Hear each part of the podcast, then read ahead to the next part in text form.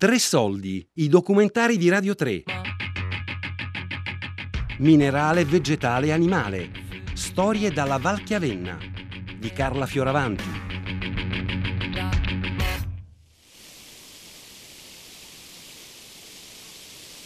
tutti gli alberi, tutti, tutti, i vegetali hanno una strategia per la diffusione dei semi per salire verso l'alto oppure eh, espandersi, no? Che può essere il vento, che può essere gli animali, che può essere il peso, eh, così. E, e, anche quelle sono delle informazioni perché noi riusciamo a sapere dove vanno e cosa succederà. Cioè le betulle o la rubigna colonizzano alcuni territori, vivono 10 anni o 30 anni, ma poi si decompongono, muoiono rapidamente, si decompongono per arrivare a un altro bosco, a un altro prato, a nutrire qualcos'altro. E quello è il loro compito. Per cui è... E noi lì possiamo già saperlo. Cioè, poi magari noi non viviamo così tanto, però è un'informazione data. Quest'idea di futuro e di prospettiva che i vegetali hanno inesorabile ha regalato all'uomo meno fatica nella sopportazione di un territorio aspro, a volte anche chiuso. Il movimento leggero del mondo vegetale in Valchiavenna, raccontato dalla voce di Saulo, ci svela progressivamente i dialoghi con il mondo animale che Luciana, la donna pastore, vivacemente restituisce. Le loro voci dialogano con l'artista Piero del Bondio, che da bambino avrebbe voluto fare il pastore e forse proprio per questo in quella fase della vita disegnava soprattutto gli animali.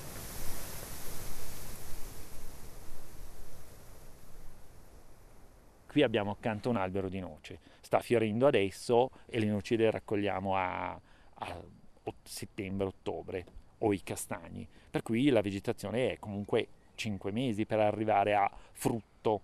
Tra parentesi i frutti sono tutti semi, siamo noi che li chiamiamo frutti, ma perché siamo dei predatori o dei consumatori.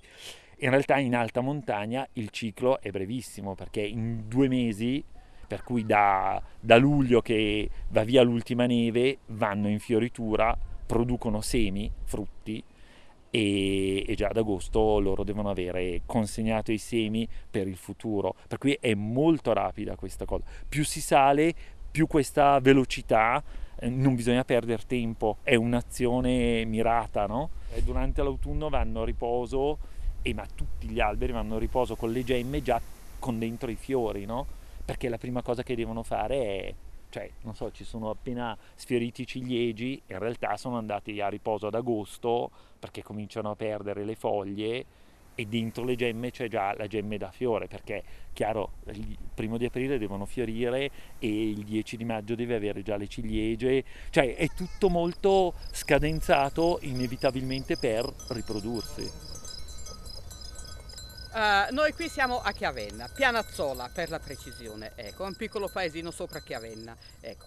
Ai tempi tutti avevano le sue mucche, tre o quattro mucche, una partita di capre, qualche pecora perché serviva per il sostenimento. Le mucche per il latte, facevano il formaggio, il burro, ecco le capre ormai il capretto, il capretto, la carne, il violino, molto eh, rinnovato in questo tempo, ecco, è un tipo di presaula, ecco. Poi le pecore sia per la lana che per l'agnello e le carni varie. Buono. All'inizio primavera partivamo dal nostro paesello e andavamo piano piano, ci alzavamo sui monti fino a fare l'alpeggio eh, in Alpe d'Avero sotto il Pizzo Stella. Noi avevamo un 15 mucche circa, un 12-13 maiali perché col latte avanzato e lo scarto del formaggio alimentavamo gli, i maiali, diventava belli cici e poi si faceva il salame d'inverno. Ecco. eh, le capre, anche quelle, avevamo un centinaio di capre, le portavamo con noi, anche quelle, man mano che salivamo, eh, vendevamo il capretto a Pasqua e poi con latte facevamo il formaggio, sia misto con quello di mucca che solo di capra o solo di mucca. Ecco. Poi eh, d'inverno scendevamo e le mucche andavano in stalla, partorivano, avevano il vitello e il ciclo era quello più o meno. Le pecore invece alla primavera venivano tosate al mese di eh, marzo, aprile, dipende dalla stagione, ecco, venivano tosate, la lana la usavano per fare sia le calze, la filavano, facevano le calze, materassi, la usavano anche eh, maglioni, roba varia così, ecco. E poi la lana, l'agnello, quando c'era l'agnello veniva utilizzato o venduto anche, andava via. Ecco, le capre facevano i capretti alla primavera e poi avevamo il latte tutta l'estate. In autunno erano asciute, andavano in asciutto, poi faceva il capretto e il ciclo più o meno era quello. Ah certo che hanno occhi, orecchie, hanno una vita, hanno tutto. Ecco, eh sì, io, il padrone che aveva poche mucche di sicuro si affezionava, c'era sempre la mucca, quella più, quella preferita, quella, ecco, che durava in eterno. e invece c'era quella che magari non rendeva più di tanto e una volta, o, oggi forse meno, ma una volta se non rendevano le mangiavano, poche parole. eh. In quasi tutta la mitologia di diverse culture si fa riferimento allo spirito della natura e degli animali come qualcosa capace di mettere gli uomini in contatto con le forze divine. Un animale rappresenta per queste mitologie un accesso al mondo dello spirito umano, perché gli animali sono capaci di mostrare la maestà della vita e possono riportarci al tempo in cui l'umanità si riconosceva e veniva riconosciuta come parte integrante della natura.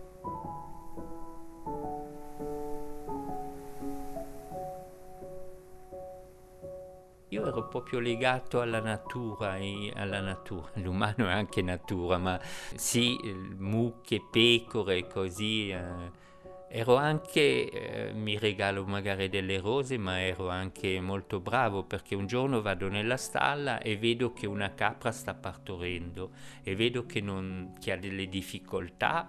Allora mm, avevo forse sei anni o sette, ho visto che il capretto veniva all'indietro, perciò non... Allora eh, l'ho tirato fuori io, ma senza nessun problema, lo, senza far male né alla capra né al capretto, e poi gliel'ho dato lì, ho fatto il eh, levatrice. Io al momento ho dieci pecore, ogni pecora ha il suo nome eh, e le tengo come una reliquia. Una mi è durata 22 anni, ecco, è morta da sola, una brava pecorella, si chiamava eh, Rondinella Ecco, e dopo cosa dire? Eh, fino a 20 anni ha partorito, poi basta. Ecco, non ha più partorito, però l'ho tenuta lì perché era la mia pecora, sai, c'è sempre la pecora che ti affezioni di più. Ecco, e adesso ci sono quelle lì, le tengo qui a casa, tengo pulito i prati, dove il Saul pianta le verdure, io fuori pascolo le pecore, ecco. Quando le chiamo, che sono via, gli faccio vedere il pane e arrivano di corsa, vedi come capiscono. eh, non so più perché facevo gli animali e non i personaggi. Sì, ero, ero, sì, tra l'altro i sogni da bambino volevo anche diventare un grande contadino o pastore. Pastore l'ho ancora un po' uscire con un grande gregge di pecore, i cani e così. E, no, non lo farei, però è un po' un sogno come sì.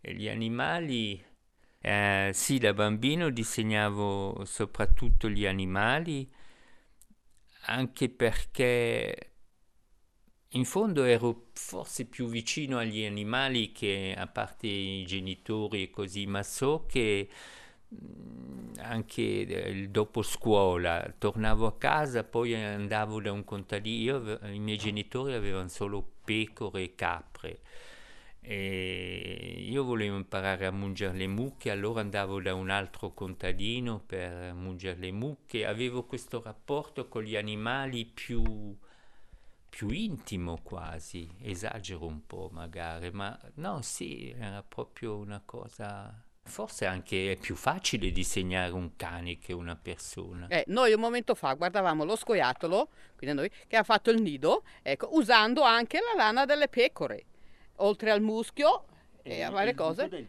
e il buco del picchio, perché lui ha fatto il nido nel buco del picchio eh, che è stato fatto in una pianta di cosa un pioppo, un pioppo ecco, c'era il buco del picchio lo scoiattolo l'ha allargato appena un pochettino, ci è passato, l'ha approfondito, l'ha messo per bene, ci ha messo tutto il suo materiale, materiale, compreso la lana delle pecore, i bastoncini e tutto il resto, ci ha fatto un nido, anche lo scoiattolo. E anche i cardi, come diceva Saul, che si appigliano alla lana delle pecore e al pelo anche delle capre e loro passeggiando lo perdono e viene trasportato il seme in altre parti in modo che cresce la pianta anche dove prima non c'era. Ecco il nido dello scoiattolo che è stato fatto nel buco che ha formato il picchio dentro il pioppo tremolo è perché il pioppo tremolo ha, eh, lasciato, perdere, ha lasciato cadere un ramo perché ovviamente non prendeva più luce e non era più vitale. Per cui si è spezzato il ramo l'ha lasciato cadere ha di conseguenza eh, ha avuto una ferita lì si è innestato qualche piccolo insetto il picchio l'ha l'ha salvato perché l'ha mangiato e di conseguenza di, provocando ulteriormente una ferita si sono innestati molti insetti che hanno cibato il picchio, la cincia e di conseguenza è continua una catena. In realtà se tu hai un'informazione su quella cosa lì riesci ad avere informazioni sulle altre cose. Piana zöla con una vacca una manzola con una spana di terreno tutti dighe da giolfin. Ah, ma quella mi sapevi inoltre, pensavo che era quella che mi hai capito. No, no, no, le sono stata lì poi. Dici adesso questo. Le vede no. Cille, eh, eh, con una vacca e una manzola, con una spana di terreno, tutti dighe da un Ecco. Capito niente, vero? In realtà ci sono eh. delle cose molto, molto interessanti che eh. poi spesso non ci vengono in mente. Uh, però ad esempio su un territorio come si diceva prima che sembra molto rapido dal punto di vista dei vegetali molto lento dal punto di vista dei, uh, dei minerali in realtà è un territorio che è sempre in movimento. E, e questo movimento se lo si sa leggere eh, lo si vede, ma lo si vede nelle relazioni che costituiscono. Luciana un giorno mi raccontava questa cosa, che è una cosa che, che io avevo osservato più di una volta e lei l'ha osservata solo stando ferma. Cioè noi se stiamo fermi possiamo osservare gli animali e i vegetali, cioè i vegetali ad esempio parliamo di pecore, lei ha le pecore, quando pascolano spesso con le loro zampe pelose i vegetali che, non so, pensiamo ai cardi, agli erinium, cose che, sal- che crescono in alto, eh, cosa fanno? Hanno dei piccoli uh, appigli, dei piccoli uncini che utilizzano proprio per dis- disseminarsi, per cui passano le, le, le pecore piuttosto che eh, i camosci, gli animali selvatici, i cervi, le mucche, così, e i vegetali li usano come appiglio per portarsi in giro. Eh, anche gli altri animali utilizzano gli animali per alcune cose.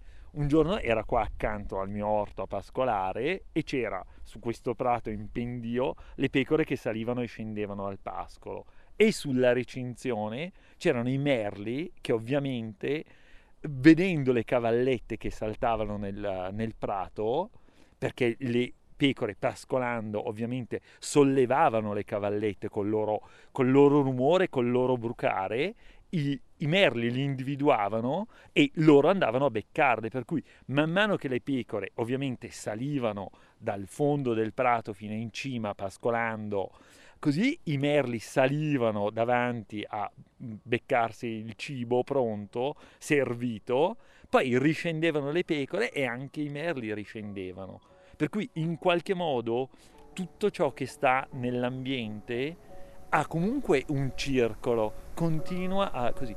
E noi qua possiamo vederlo.